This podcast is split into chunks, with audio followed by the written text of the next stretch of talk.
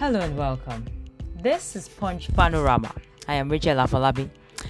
Ladies and gentlemen, today we take a look at uh, a quite psychological perspective to our economic life as a people.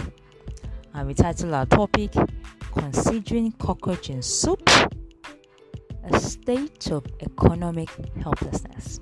Hmm. You may be wondering, Rachel, what are we up to today? Our Punch podcasters, what are we doing today? Okay, so here is the reason.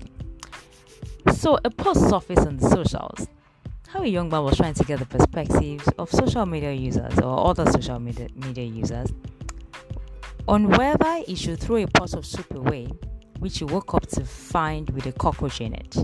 In his words, the stew or soup still had so much protein, he just didn't know what to do. He felt very strongly he should throw the cockroach away and just eat the food. But he thought to get people's perspective whether this was safe or not.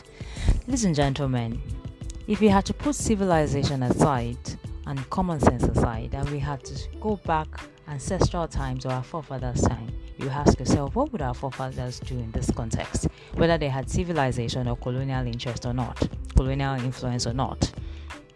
Wouldn't are they likely to eat that, or they will tell you that such a soup such a pot of stew has been caused by the gods and is a taboo and an abomination you should throw it away. I mean, they're going to use those kind of bizarre words of scare you.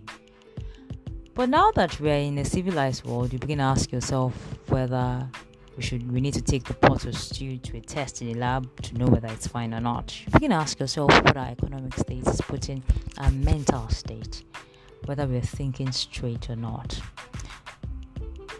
Ladies and gentlemen, we must understand the fact that psychology also plays a critical role in the well being of our economy or the existence of a people. Where there is no confidence in the polity or where we lack confidence in political leadership, shouldn't we have at least some confidence in the economic leadership of our country? As we are today, looking at what has happened in Nigeria's election pre and even during the elections, it's beginning to look like the polity is heavily heated and people seem to have no interest in what our political leaders are saying. Now, because politicians will be politicians, shouldn't we therefore look in the direction of our economic leaders, whom we believe should be technocrats in this contest? Ladies and gentlemen, we, find this we found a site by name www.crc.com. It's the name of the United States government the Human Services Department, and we're talking about rescuing people out of helpless and hopeless situations when there are public issues. And for them, as much as possible, they felt that the communication from those in charge of that of any crisis in any country per time would help people take the right action to at least get them to empower themselves out of their problems, even when there is no immediate solution. So, our question is what kind of communication is coming from those managing our economy and our fiscal fiscal affairs? Are they giving us policies that is, is even giving us hope?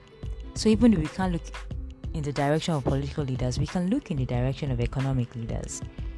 Ladies and gentlemen, in 1960, there was a psychologist by name Martin Seligman who did a study on three sets of animals and he was trying to check their reaction to electric shocks.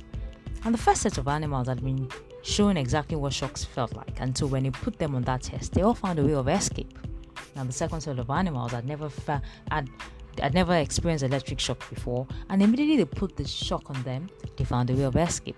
Now the third set of animals had been prone to shocks as many times, and such that when the test was done, they just laid there helplessly, not trying to find a way to get out or save themselves from the electric shock, hoping that there will be some. I mean, the thing will stop sometime.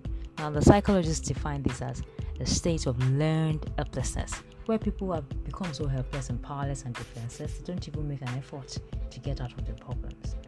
Ladies and gentlemen, it's beginning to look as though that is the state many Nigerians are if you had to consider cockroach and soup. As we draw this conversation to a close, our prayer is that when we are faced with dire situations like this, may we have the grace and power to understand that a soup like this should be thrown away.